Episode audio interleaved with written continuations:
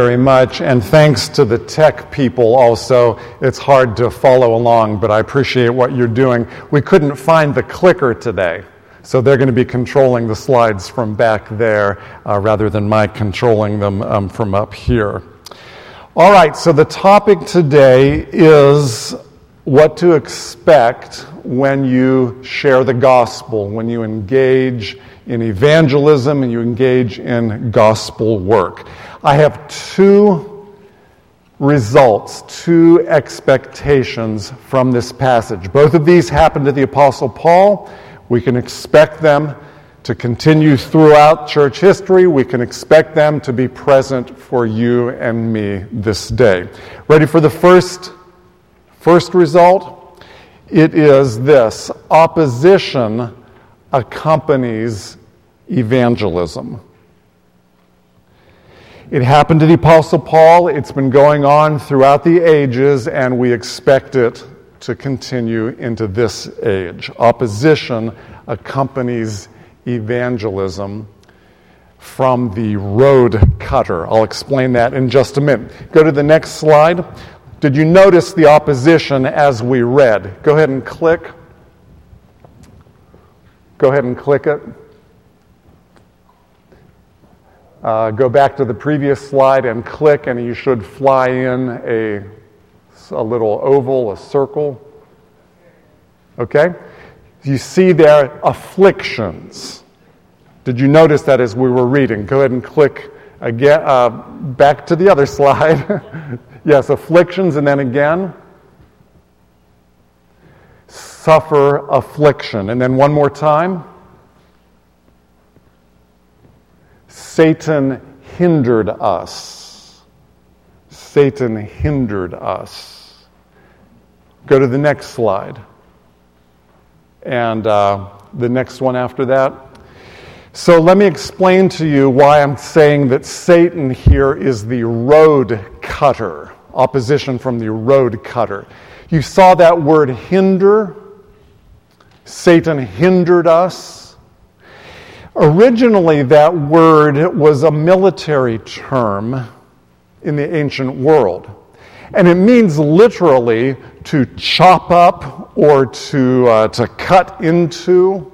And here's the idea when an army was retreating, and another army was advancing and pursuing and going after them, this army would chop up the road I don't know what they used, some kind of instruments and axes and picks, and they would chop up the road. Why would they do that? So that the advancing army would be hindered.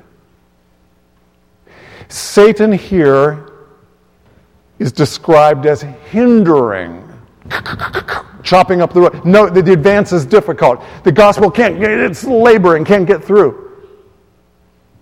Opposition, affliction, hindering accompanies gospel work. Have you experienced that yourself?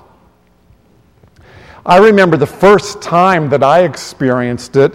You may remember from a few weeks ago, I gave you my testimony. You may remember that I was saved when I was 14 years old. Well, very soon after that, uh, uh, I started witnessing and you know sharing the gospel within a few months, certainly within a year, and I was sharing the gospel. Well, one time I went into a laundromat and I was handing out gospel tracts, you know, little pamphlets that explain, you know, how to become a Christian.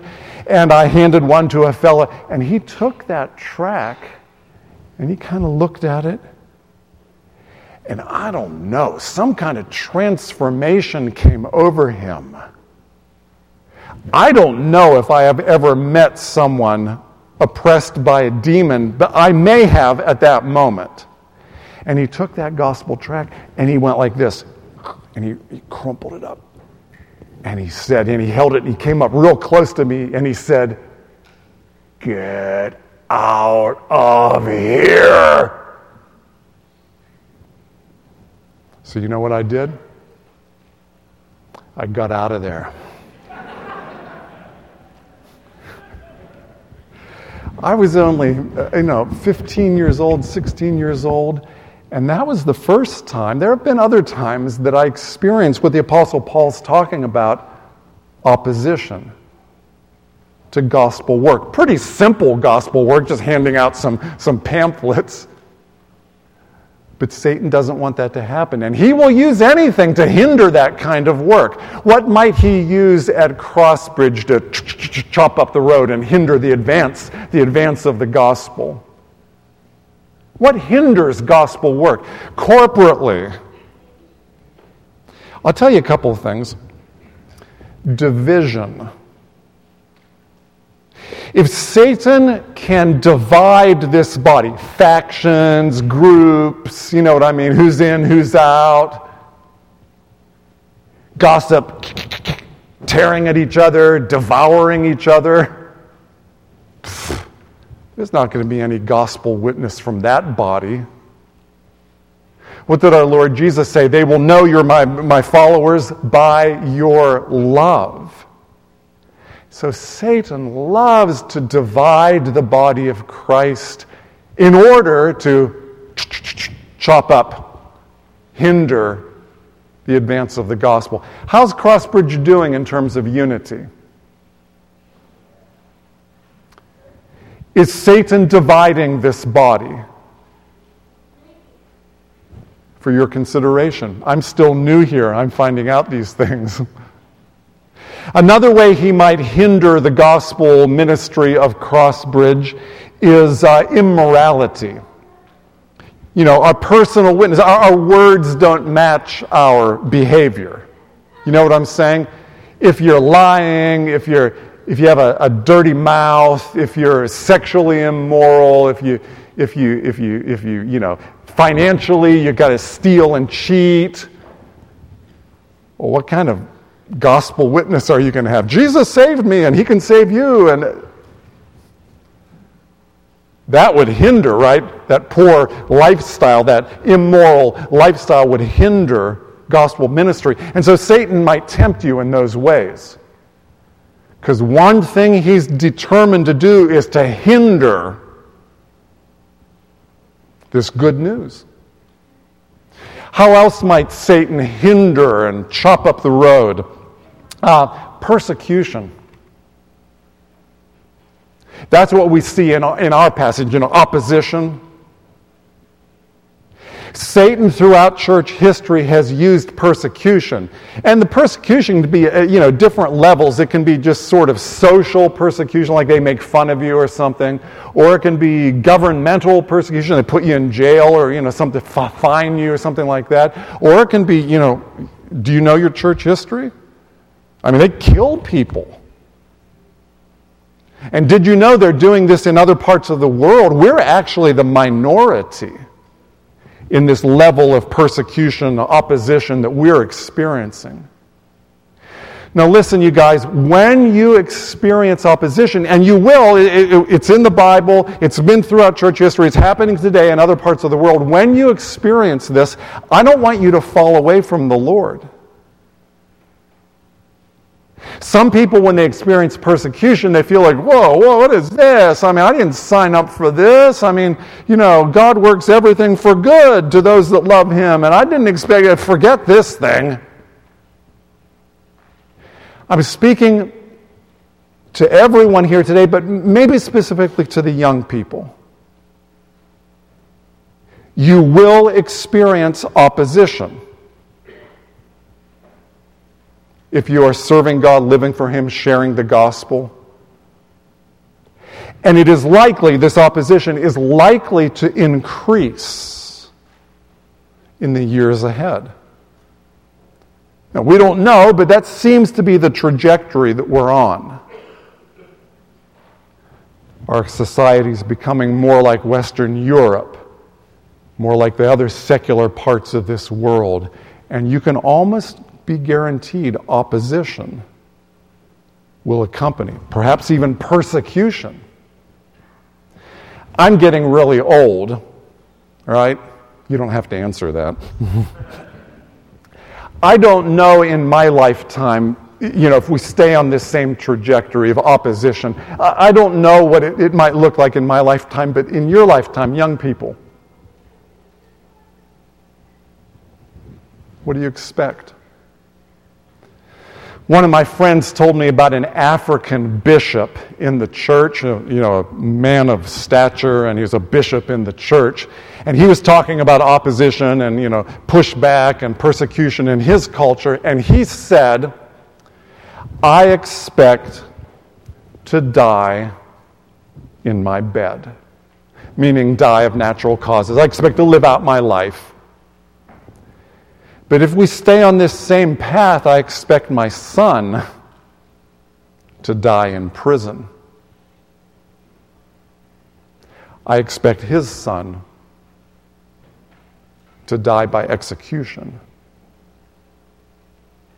Well, he's not a prophet and I'm not a prophet, but we see in the scripture,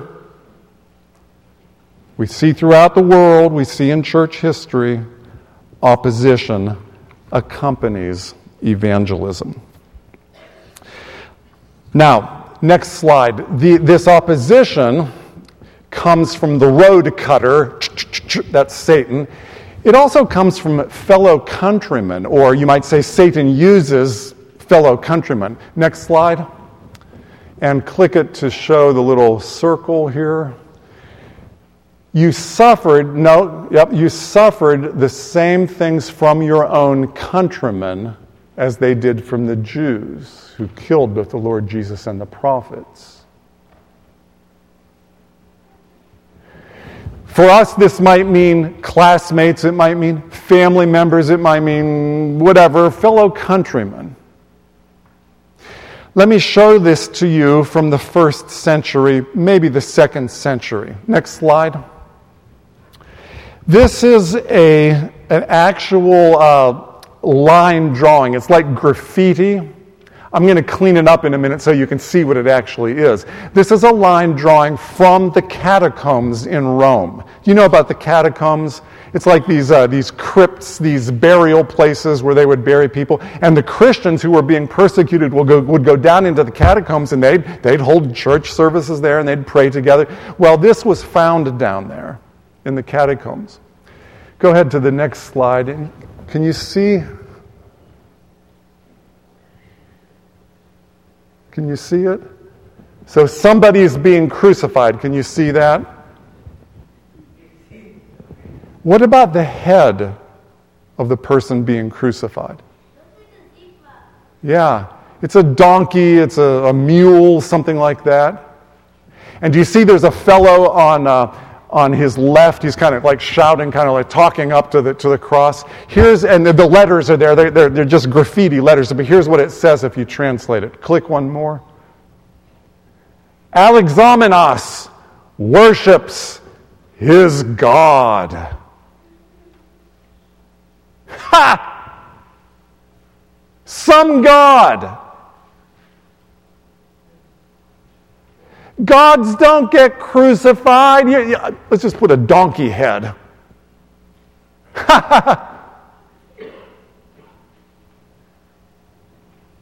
Opposition, social, familial, family, governmental. Let me give you an example from our own society opposition.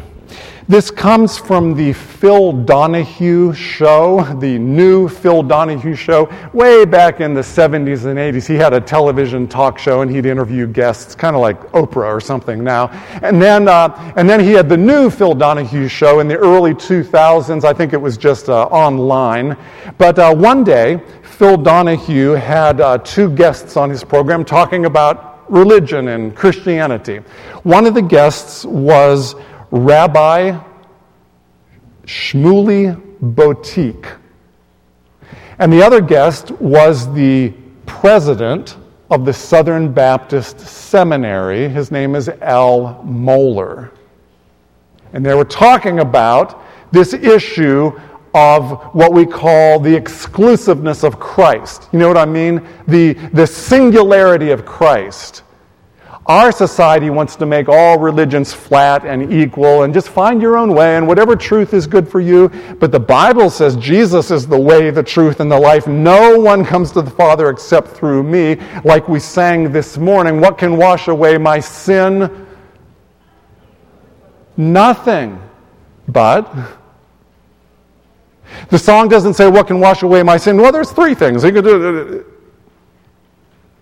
This claim to follow this discipleship, First Thessalonians, this, this handbook of discipleship says Jesus alone. Okay, here's the conversation from uh, the uh, new Phil Donahue show. So Donahue says to Mohler, Mohler's the Baptist guy, the president of the, the, the seminary, uh, he says, Do you believe that Jews can go to heaven?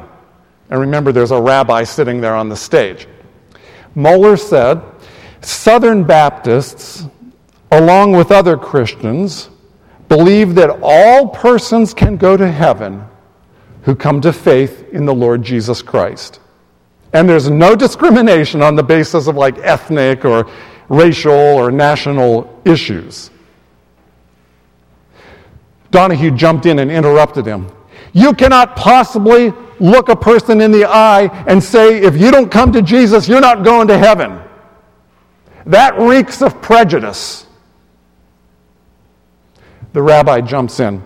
Reverend Mohler, however intelligent of a scholar he may be, is a spiritual Neanderthal with repulsive, revolting views. Mohler says, Well, all I know is that the only way to heaven is through Jesus Christ, and that all who are there come by his grace and mercy alone. There's nothing in us that merits salvation, so humility has to be the Christian posture. Donahue says, There is nothing humble about telling me that I'm not going to heaven if I don't believe in Jesus. That's not humility, that's arrogance. Mohler says, Well, I understand your point. It could be arrogance if that were our message, but I didn't make up this message. This is what the Son of God Himself said. And if it's the truth, then it would be hateful and intolerant of me not to share with you what we believe to be the truth. I can't compel anyone to come to Christ, but I do have the responsibility with gladness and joy to share the good news of the gospel. The rabbi jumps in. You should be ashamed of yourself, and it's time you finally change. See, the world, I mean, this, this message of the exclusiveness of Christ, what can wash away my sin? Nothing but the blood of Jesus. This, this, doesn't, this doesn't sit well with our world. Opposition.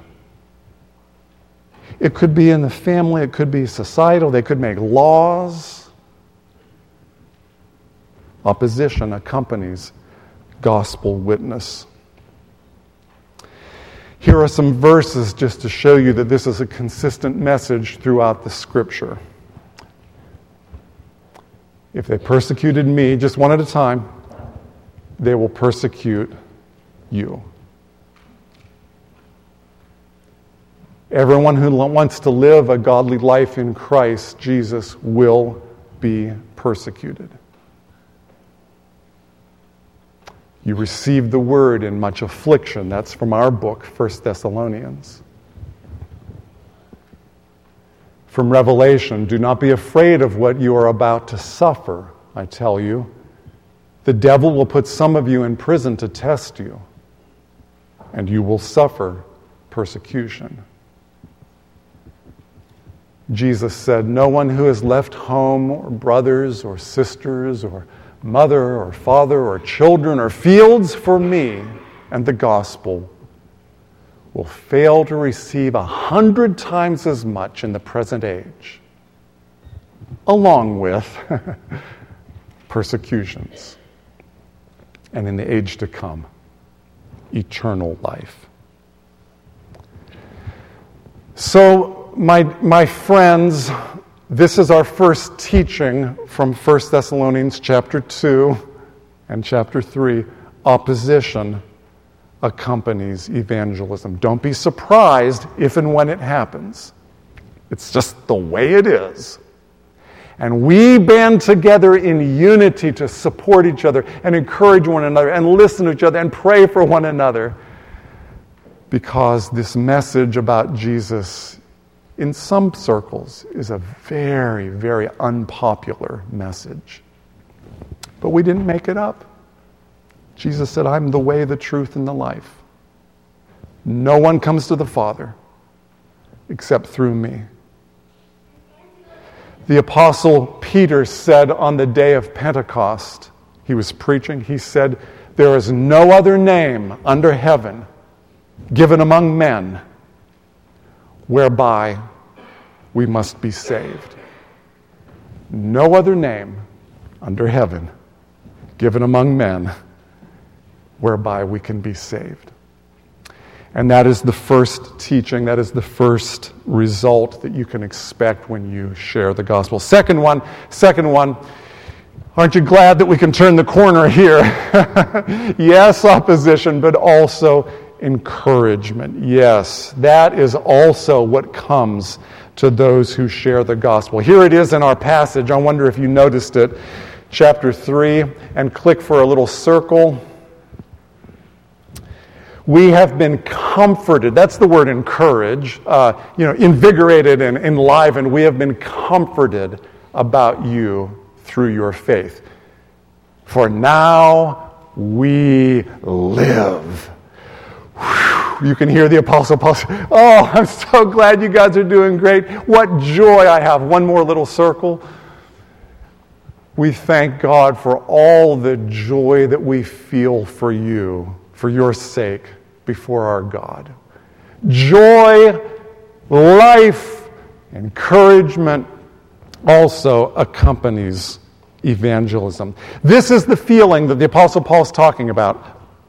This is the feeling that comes from being used by God in the most important work in the universe.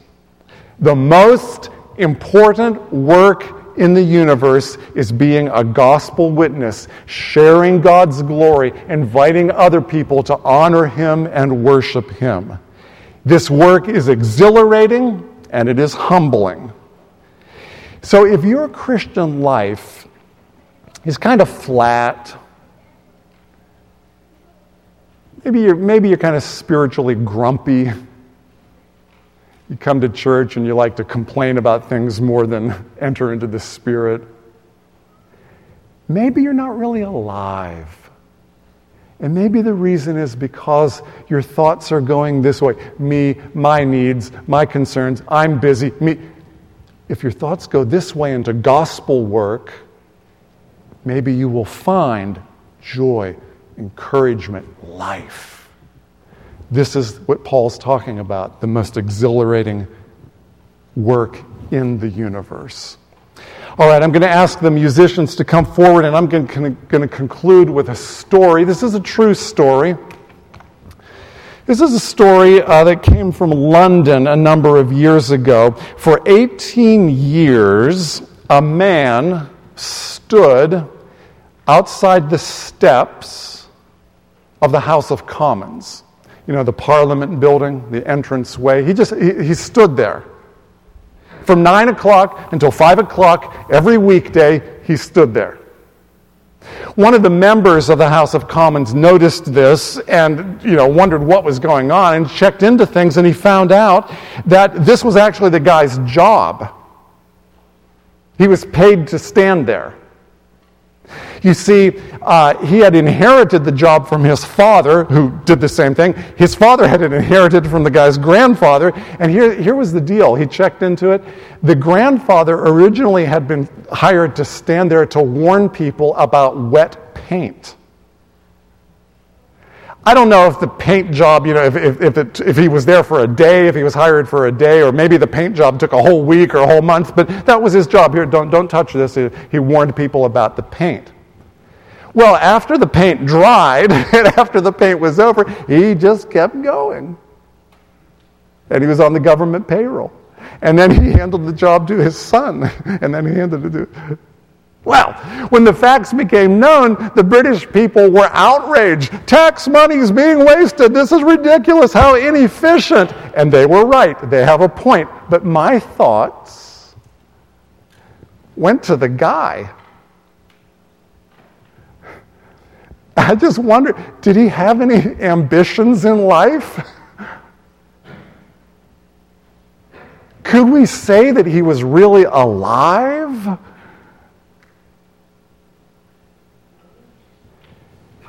Do you want your life to count for something? Yes.